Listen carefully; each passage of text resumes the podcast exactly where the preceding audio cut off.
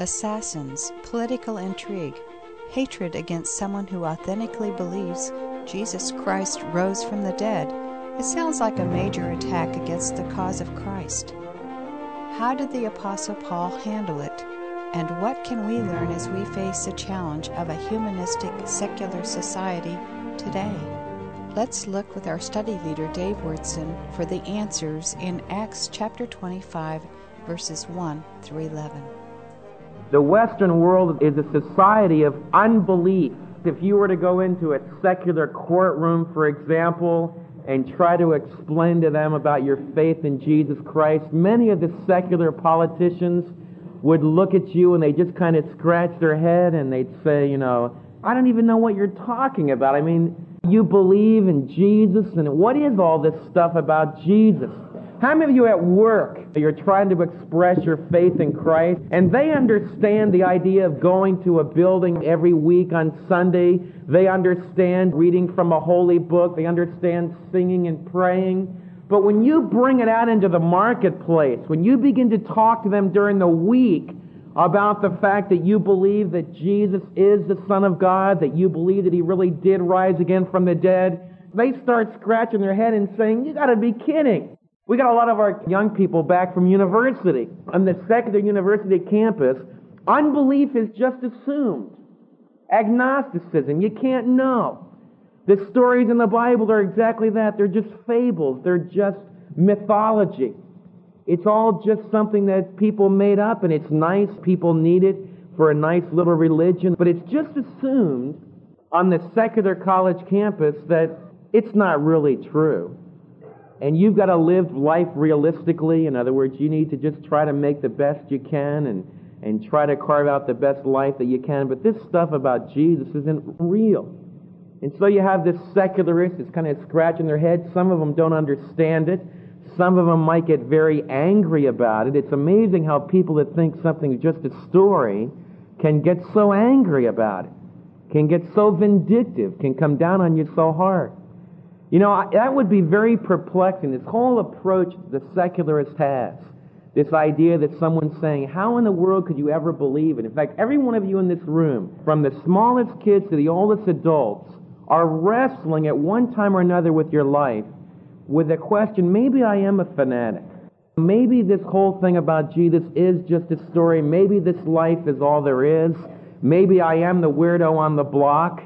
And maybe these people that just go out there and live to have a good time and don't worry about Jesus and they just make money and they raise kids and they leave their homes and go out with somebody else, whatever it might be, that's what I need to do with my own life. Those ideas are ideas that I have in my own life at times, and they're ideas that all of you wrestle with. And the incredible thing about it is that, is that the Bible, contrary to what we might think, knows all about those secular ways of viewing things. In other words, it knows all about a secular politician that just kind of scratches their head and says, Man, I can't understand what in the world you're talking about. The Bible knows all about the professional religionist. You know, religion's a big time business. And the Bible knows all about the person that puts on the beautiful robes and has the big positions and makes a lot of money. But if you ask him, do you really believe it? Ah, no, I don't believe it. I just heard about a bishop in England, one of the big bishops in England in the Anglican Church, that said, I don't believe in the virgin birth. I don't believe in the resurrection. But who cares? Big deal. I still believe in Christianity. You know, that's very disconcerting unless you're really into the Word of God because you'll find that the Word of God knows all about these different kinds of people. And it will expose what they're really like. And today, we're going to go back into the book of Acts. And I want you to turn to Acts chapter 25. And in chapter 25, we continue with the Apostle Paul's trial. Remember when we left the Apostle Paul, he was languishing in prison for two years because Felix, the Roman governor, the Roman procurator, was unwilling to act justly. He was unwilling to do what he knew to be right, and that was that Paul was innocent and he should just let Paul go. Well, instead, he let two years go by. He just kind of stalled things and left Paul in jail. In around 59 AD, 59 or 60 AD, Felix had messed things up so badly in the Palestine that Rome recalled him. You see, what you need to understand about the history of this period is that the land of Israel is a boiling cauldron. The Jews are chafing under Roman rule. One of the major reasons they're chafing under that rule is that it's very unjust. Felix, for example, we learned that Felix was paid off by brigands, by bandits that would rob throughout the country. We learned about his immorality. And contrary to what a lot of people think, in business, in politics, in every walk of life, if you're immoral, eventually you'll destroy all that you've worked hard to get. We live under a, a grave misconception in our society. And that is that if you're successful, if you're talented, if you have ability, if you can make a lot of money, if you can act very well, if you're a great dramatist, if you're a great writer, if you have genius, it excuses immorality. You can act any way you want to. And a lot of us in our society have the attitude just as long as they can perform, I'll excuse their lack of morals. And what I want to share with you is that eventually your morals will corrupt and pollute and destroy you physically, intellectually, in every way. The wages of sin is death. And it's not just God zapping people with lightning. It's the reality of life. If you act contrary to what God has designed, eventually you'll destroy yourself. And the tragedy that you'll not only destroy yourself, you'll destroy your family, you'll destroy the business associates you have. My brother was just sharing with me about someone that was an executive that tolerated rank immorality in their corporation. They knew about it, but they turned their head. They never did anything about it. And they let it go by for several years. They just about bankrupted the entire company. You see, the way that we are morally has profound influences on everyone that we meet. Our families, the people on the block, throughout the entire political system. Felix was immoral. And eventually, his immorality, his injustice, caused thousands upon thousands of people six years after we have the account in our chapter today. Six years after, the whole country of Israel exploded just the way the ancient Near East is right now, ready to explode. And the Roman legions came down and there was butchery like you would not imagine. What I want you to face is that the Bible is dealing with reality. Now, Festus is the new governor. He's just come in. His job is to try to clean up this mess that Felix has produced. And he's a man of action. He's one of these administrators that jumps right in to a situation and is going to really try to do something about it. And thus we read in verse 1 of chapter 25, three days after arriving in the province, Festus went up from Caesarea. Remember, Caesarea is on the seacoast. And Festus went up 60 miles to Jerusalem where the chief priests and the Jewish leaders appeared before him and presented the charges against Paul. Two years have gone by. Now, can anybody remember what the Jewish leaders wanted to do to Paul two years earlier? What did they want to do to him in Jerusalem? Remember back in chapter 23, there was a group of 40 assassins. the tendency is for us to say, well, man, the world is so different today and we get very frightened by. What I want you to understand is that the world has always been like this. And the Bible is dealing with that kind of a real world. It's not a make believe world. Two years earlier, 40 Jews said, We won't eat, we won't sleep until we kill this man. And it was only because of massive military might that Paul was taken to Caesarea. Two years have now gone by, and the Jews have not forgotten their vendetta against Paul. You see, we have a tendency to feel that people really aren't that bad. That people really won't harbor hatred for two or three years. That people get over things. They don't. These are nice religious people. The Jewish hierarchy, if you met them on the street, wore beautiful religious garments. They conducted beautiful religious ceremonies. They were tremendously religious. But they hated Paul. They hated him so much that even after two years, they still wanted to kill him. And they were unbelievably cunning in the plan that they wanted to execute in order to get him killed. What they're going to do is to capitalize on the inexperience of a new governor. And they're going to tell that governor, you bring the prisoner Paul from Caesarea. Bring him up to Jerusalem because we need to try him there in Jerusalem. It's a religious case. Let us try it. Their plan is, as Luke exposes, was that on the way of being transferred in verse 3, they would ambush him along the way. And I've driven that in a car. There are tons of places you could get ambushed. As you move from Caesarea up into Jerusalem, you move from this very flat plain up into these massive boulders. Remember driving there, they, one of the Israeli friends of mine was telling me how the tanks could barely make it through this area. It's large, rocky formations, not very high hills, maybe 2,000 foot hills, which is pretty high for us, with massive boulders and then forest. There would be a lot of places where they could easily waylay Paul and do away with him. So what we're dealing with here is the rough and tumble of, of murderous plans of secular politicians and let's see what's going to happen. They urgently requested Festus to have Paul transferred. But in verse 4, as we start out this chapter, Festus is an impartial judge. And he's not duped by these religious leaders. He's able to see into their plan. And he answers in verse 4 Festus answered, Paul is being held in Caesarea, and I myself am going there soon.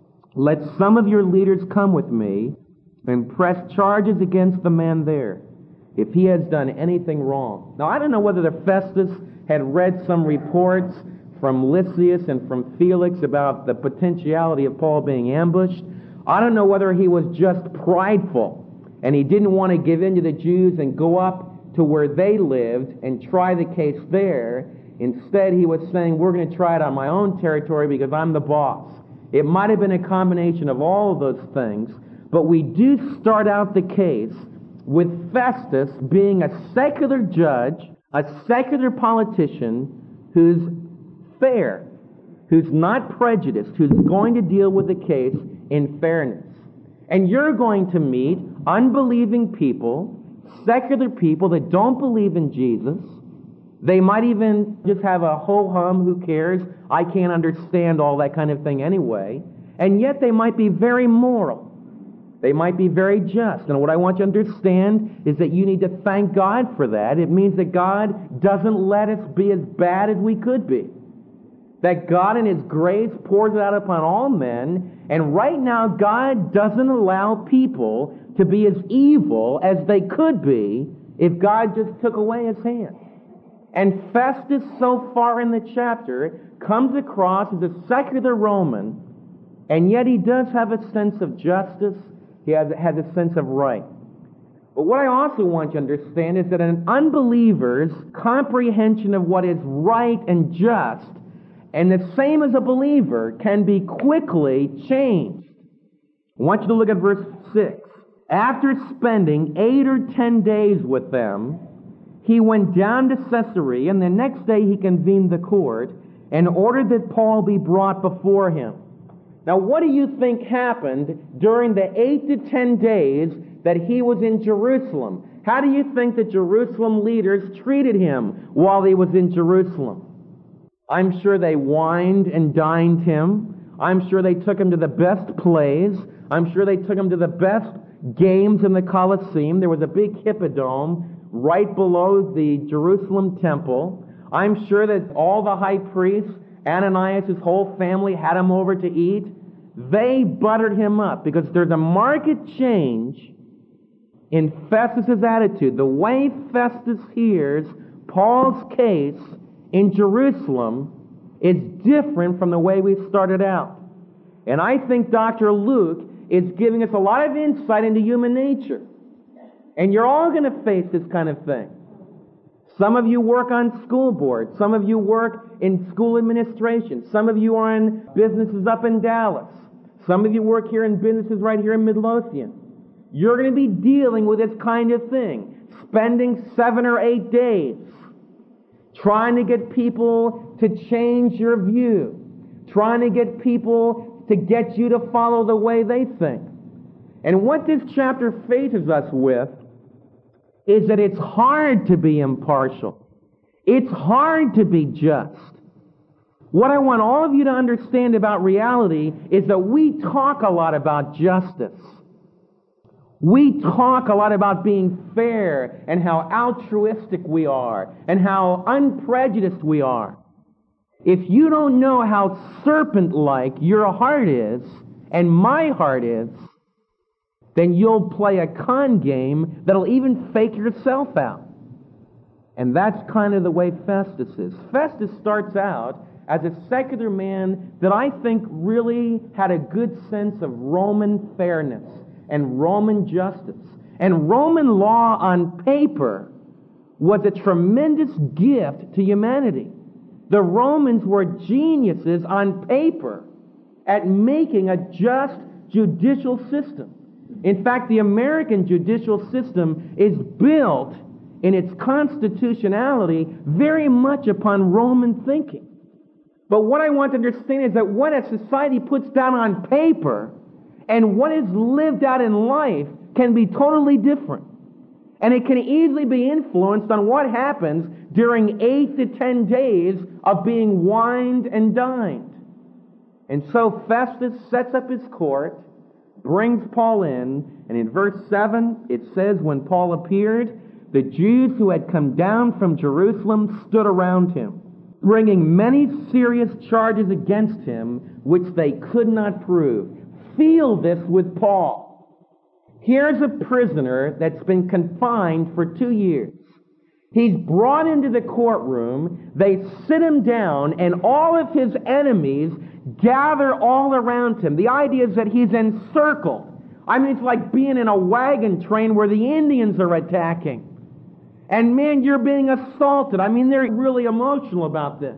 They're saying he's an insurrectionist. He profaned our temple. He's an insurrectionist against Caesar. He's a rebel. I mean, they're getting hotter and hotter, just like in the trial earlier. Remember when he was tried in Jerusalem, they just about had a war over him. They almost tore him apart in the courtroom. Now you have this picture of this man of God that is surrounded by all of these accusations. And then in verse 8, we have Paul's opportunity. Then Paul made his defense. And Paul says very clearly, I have done nothing wrong against the law of the Jews, or against the temple, or against Caesar.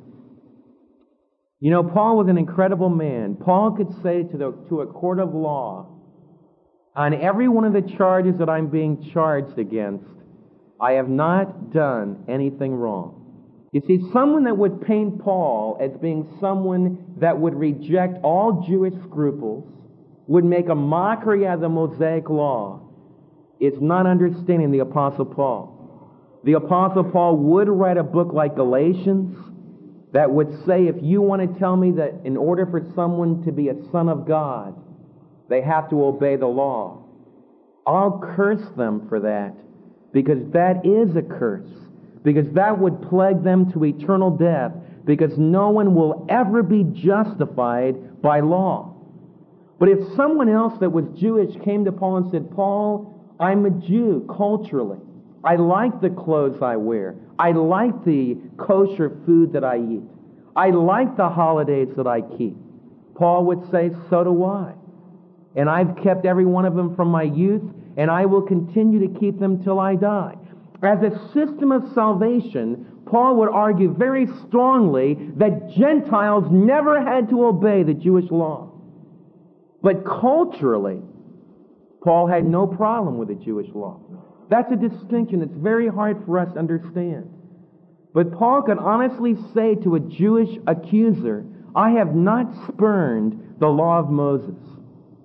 And second of all, he could say, I did not blaspheme against the temple. I did not desecrate the temple. I never brought a Gentile into the areas of the temple that a Gentile is not allowed. And finally, Paul could say, I have never been a rabble rouser against the Roman government. Now, that's a very important thing. We've talked about this in the past, but I want to share with you. The powers that be are ordained of God. If you fight venom with venom, you just fuel the whole thing. You become just like what you're angry against. If you get angry and you get vindictive and you say, let's get them, you just become part of the whole thing, the whole corrupt thing. Instead, we need to let the love of Christ, like Paul did, reign. And as we'll learn in this chapter, that does not mean that you just let people push you right over. It doesn't mean that you're not intellectually keen and legally keen, but it means that you're not vindictive, that you don't let it become a personality issue, that you don't start slinging dirt. And our church family needs to pray very, very much that we will be protected in a very difficult situation. In fact, Paul's situation was much more intense than anything we would have ever imagined. Paul, our example of a man of God, could stand in this court of law and say, I'm not a rabble rouser. You see, that becomes your greatest argument. You see, even though there might be all kinds of injustice and unfairness around you, if you're a man or woman of truth, if you're a man or woman of fairness and gentleness and godliness and power, it doesn't mean that you'll be acquitted, but it does mean eventually you'll be on the right side. Because God's kingdom is going to rule and reign from sea to shining sea and for all the universe. And that's what Paul realized, and that's what gave him control that he didn't fight fire with fire. Instead, he was able to calmly deny the charges against him, not get emotionally upset and angry, and start to blaspheme them. Instead, he could quietly state his case. Now, Festus had to respond. The Jews made all these accusations. They couldn't prove any of them. Paul very conscientiously in verse 8 defended himself, but look at verse 9. Festus, wishing to do the Jews a favor. Now, this is where everything changed. Festus started out with the Jews asking him to do him a favor, but Festus rejected the favor and he had Paul kept him in Caesarea. Now, in verse 9, now he wants to do the Jews a favor. That's what eight or ten days of wining and dining can do to you. Now Festus's desire is not for justice. It's not for fairness. It's not for the objective execution of Roman law. Instead, now it's political. It's going to be the expedient thing to do. And so Festus says to Paul, Are you willing to go up to Jerusalem and stand trial before me on these charges? Now, Festus says it in a very cunning way. He says, Paul, I will still be the judge. I will still be the one who will hear your case. We're just going to hear it in a different arena. We're just going to go back to Jerusalem. And there's a lot of credibility to what Festus is saying because as he listened to these charges that were being made, a lot of the charges were religious charges. They were theological things. And so Festus could easily say to Paul, what better place to decide a religious issue than at Jerusalem, the capital of religion in, the, in Palestine? But the reality, that was the surface. That's the way it looked like on the exterior. But what about inside? The reality of the situation was that Paul probably would have never made it to Jerusalem. The Jews probably would have killed him on the way, and Paul knew that from two years earlier. Second of all, if the real crux of Festus's view had changed from justice to wishing to do the Jews a favor, when he got up to Jerusalem, what would keep him from just being handed over to the Sanhedrin, which if the Sanhedrin could prove and decide, really not prove, but just decide that he had blasphemed their temple, they could kill him for it. The Jewish Sanhedrin could execute capital punishment for someone that profaned their temple. And so here we have Paul faced with an impossible situation. The Roman governor is now saying, Paul, let's go up to Jerusalem. Try the case there. If Paul goes up there, he would probably be killed if he made it. So what does he do? And this is where we have Paul being very as wise as a serpent. He's as wise as a serpent, but he's as harmless as a dove. And here we read in verse 10 Paul answered, I am now standing before Caesar's court, where I ought to be tried. I have not done any wrong to the Jews, as you yourself know very well. If, however, I am guilty of doing anything deserving of death, I do not refuse to die. But if the charges brought against me by these Jews are not true, no one has the right to hand me over to them. I appeal to Caesar. And what Paul does in this case is he begins by saying, I am in the court where I need to be. They are accusing me of revolting against Caesar, of seeding insurrection all over the empire. Tragic, really, for the Jews, they had overstepped themselves there. If they would not have gone on and accused Paul of insurrection against Caesar, they would have had a stronger case for keeping him in Jerusalem. But you know, it's an amazing thing that God's hand is moving through this whole chapter. And that's one of the things that I want all of you to realize as we deal with all this human imperfection, all this exposure into, into human frailty. I want you to have a deep sense of control because God's hand is moving everything. Nothing's catching him by surprise. Even the Jewish opposition isn't catching him by surprise. You see, the Jews overstepped themselves when they said that he was guilty of rebellion against Caesar. Paul's case was impeccable. That would mean he was in Caesar's court, and if he was guilty of rebelling against the emperor, then that's where he ought to be tried. I also want you to see Paul's total honesty. He says, Festus, you know that I have not done anything wrong. Now that's incredible gall but it's honest. Paul looked right at his judge, his secular judge, and he said, Festus, you know, and I know, that I haven't done anything wrong at all. You know, the amazing thing about that is, Festus knew that. Because later on in this chapter, he'll tell Agrippa, we could have let him go if he didn't appeal to Caesar. But the tragedy of that is, when I used to read it as a kid, I used to say, man, why did Paul blow it and appeal to Caesar? But now, after learning a little bit about people and growing a lot older in my life, I realize if he didn't appeal to Caesar, Festus would have never admitted that he was innocent. You see, Festus got off the hook by having Paul appeal to Caesar. What Paul does is very honestly and very humbly, he says, if I've done anything wrong, I'll even die. If you can prove that I'm guilty of a capital offense, I'm not afraid to take the punishment. But he says, I'm going to be tried in the court where I ought to be tried.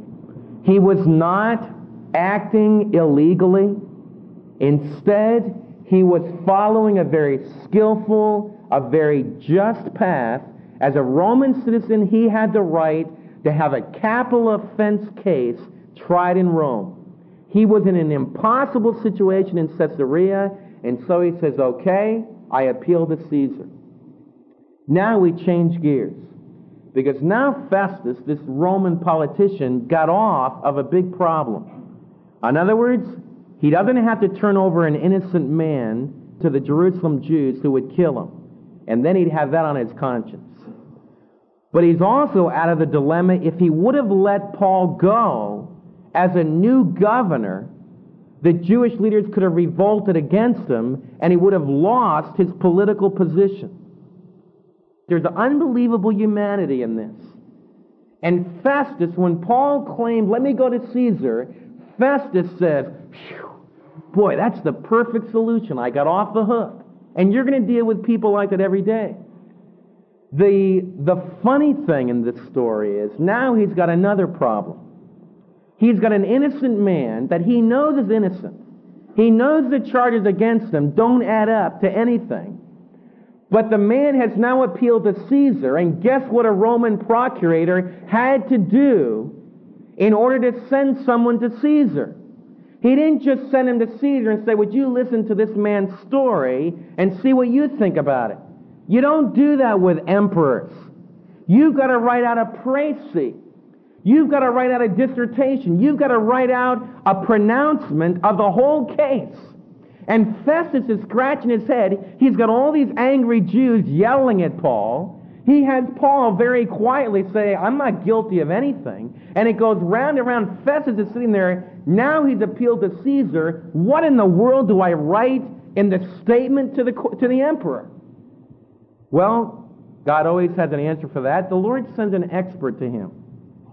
In verse 13, a few days later, King Agrippa, King Agrippa was a, was a young Jewish king that controlled the northern part of Israel.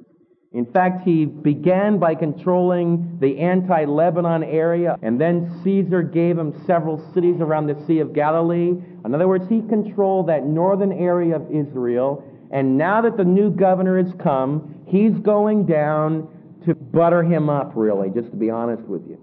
Just like when you have a new corporate executive come into your company, then people have them over to eat and people will come and visit and all the salesmen come and they try to re- make the acquaintance of the new man in the block. Well, Agrippa and Bernice arrived at Caesarea to pay their respects to Festus. Now, Bernice was King Agrippa's sister. Agrippa was her brother. She was a year younger than him. And the Bible is very realistic because all over the ancient world, they knew that this couple was living in incest. As a brother and sister, they were living as if they were married. So we have some really nice people that are coming. And some of you that think the Bible doesn't really know the way people live, the thing that amazes me, it still amazes me, is people still try to play games with the Lord. They come to church on Sunday and act like, you know, God doesn't know what really goes on during the week. Who are you kidding? God can forgive you of anything. The blood of Jesus Christ can, can overwhelm the foulest sin. But please don't play games. Don't think that you can pretend. Because the world of the Bible is the world the way it really is. King Agrippa and Bernice are living in rank immorality. And the unbelievable thing about this is King Agrippa was a religious expert. In fact, if you get uptight about religion now, guess who chose the high priest in 59 AD? King Agrippa did. The fellow that's visiting Festus, the new governor, is the one that appointed the high priest in Jerusalem. If you think things are bad now, just think about that. Some of you that are ready to say, man, God doesn't know what's happening. Man, look, the whole, our whole society's caving in. I don't know what's going to happen to our kids. Listen, the Bible knows about the way the world is. You need to make a decision about the way you're going to live. And I need to make a decision about the way I'm going to live. We need to decide, are we going to live differently? Are we going to live for a different value system? Don't let the fact that the world is so sinful and corrupt cause you to get frightened and say, oh no, what am I going to do? It's time to get tough. It's time for you to face the world as it really is and make some decisions about your own heart and your own family and your own life. Whether or not you're going to live with integrity. And don't say it's all up in North Dallas. It's right here. Hanky panky, injustice, immorality, stealing, lying. King Agrippa and Bernice were involved in all that. Bernice went on. In six years after that, she became the mistress for Titus, the Roman general that burned Jerusalem to the ground.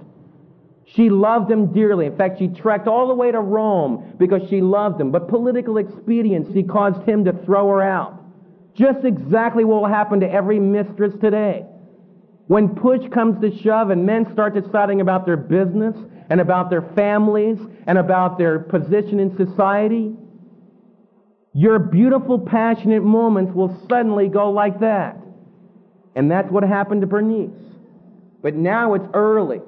Now she's living with her brother, and she comes down to visit Festus. Now, here we have this secular Roman politician who started out being kind of just, but now he's wa- wanting to please the people. We've got this Jewish king. He's kind of Jewish. His Jewish claims are not real strong.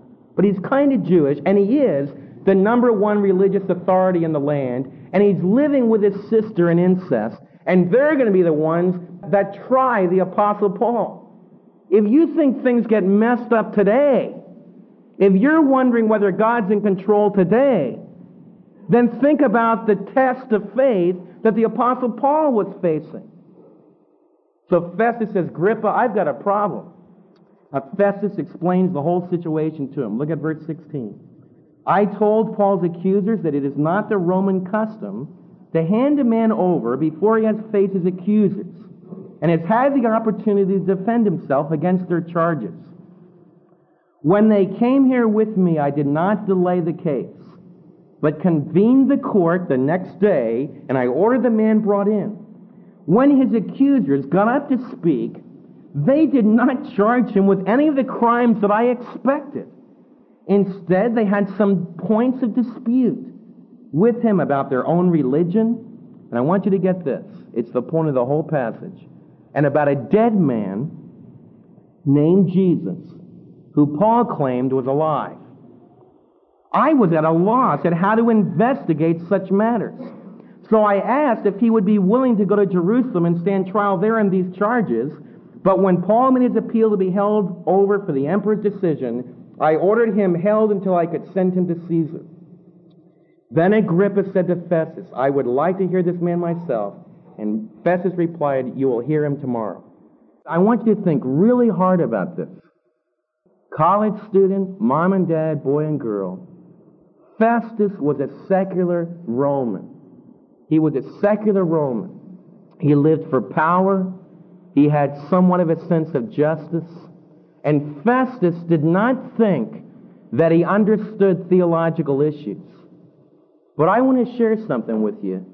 He understood what was really going on a lot better than the religious authorities.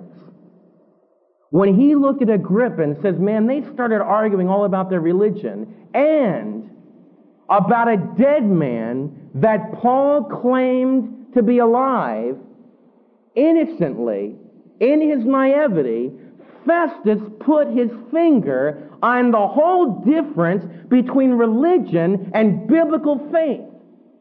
And I want all of you to think real hard about that. Because every one of you, myself included, we either have a religion or we have a faith in someone that's conquered death. I mean, Midlothian's a very religious city. So is Cedar Hill. So is Waxahachie. So is Mansfield. This whole area is full of religion. Church is really in. Man, you need to go to church just to make it in business. And you see, we give a lot of lip service to, oh yeah, the resurrection. I mean, Easter's coming now. We're getting to the first of the year. We're going to start towards Easter. That means cantatas and beautiful songs. And what I want to ask you very strongly, is it just a religion to you? And that's a decision that only you can really make. You see, Paul was on trial. You know why Paul was on trial? Not because he was a religionist. You don't languish for two years in a prison because you're super religious. You languish in prison because you really believe something. Now, people can believe something fanatically that's wrong. And you have to decide that. Maybe Paul was a fanatic. Maybe he was wrong, but at least face the issue strongly. And what the issue was, the Apostle Paul believed there was a dead man who came back to life again. What do you believe?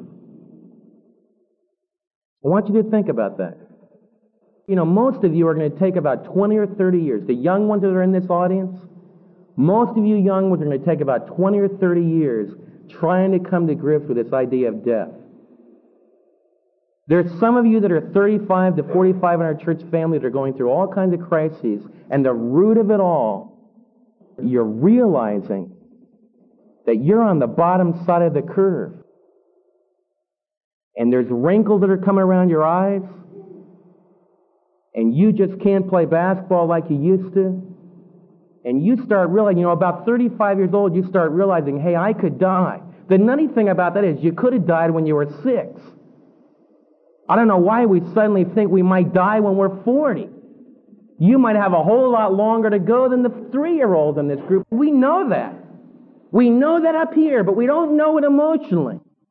Most of you are going to spend your whole life emotionally running away from the reality that you're going to die. Some of you are going to blow your families apart because of that. You don't want to grow old. You're going to want to go back and play high school again. You're going to want to go back and, and go back to college again.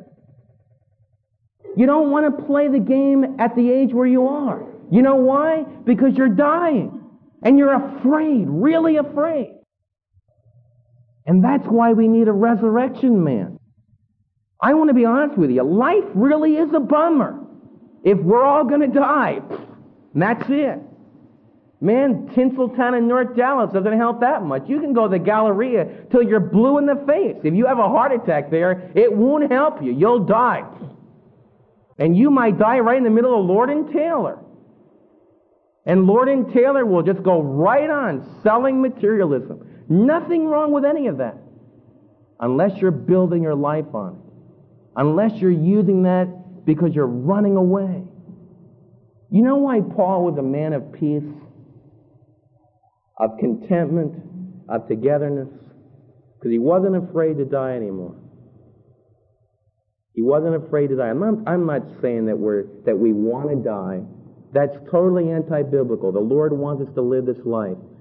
But the scriptures tell us that Jesus came to deliver those who live all their lives in fear of death. And the very fact that you're afraid shows that you're a lot different than an animal. That ought to tell you something. Eternity is written on your heart. And Festus really went to the root of the whole issue. The guts of Christianity, the crux of Christianity is this. There was a man named Jesus. He lived and he died and he rose again. Do you believe it? If you really believe it, it'll change your life. If you really believe that, you'll never be the same again.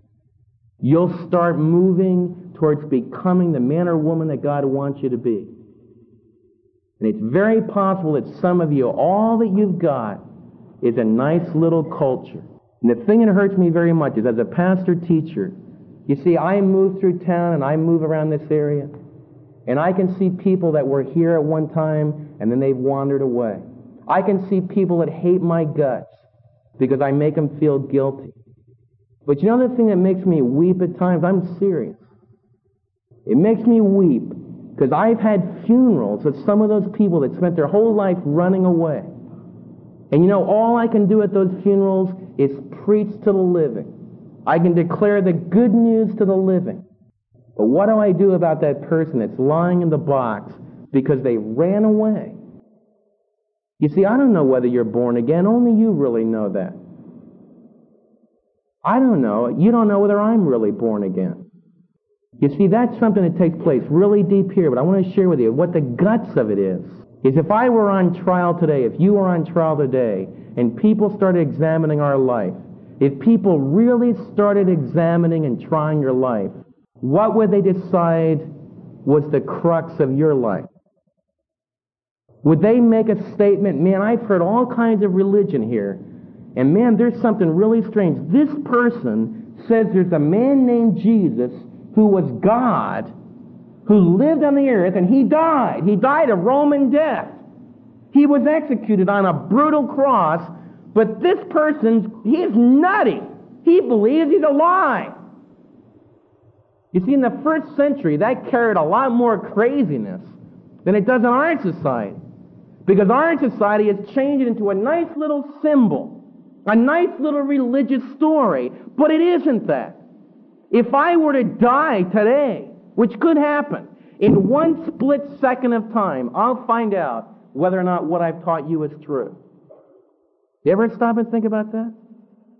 In a split second of time, you'll find out whether you're safe in the arms of Jesus or whether the agnostics were right. And that's an existential choice that every one of us have to face. Nobody can get away from that. You say, Dave, why do you believe what you believe? Because as we've gone through what I've shared with you today, Paul doesn't come across to me like a liar. The Bible itself presents life just the way it is. I've met Festus. I've met the Jewish leaders. Some of it's right inside of me. How about you? As we've been studying the Word of God, have you been listening today like a sharp two-edged sword? It starts to just cut your life to smithereens, discerning, exposing what it's really like. And if you'll stop running and just open your heart, you begin to realize that this belief in the resurrection man is the only choice that makes any sense at all. I ask you, if you were Paul being tried by Festus and he talked to you, what would he conclude about the crux of your belief? What would he decide that you really believed? And that's a question only you and God can decide. Your friends might think you're foolish. The people at work might not understand. Our whole society is under a stupor, acting like we're never going to die, and yet scared to death of it.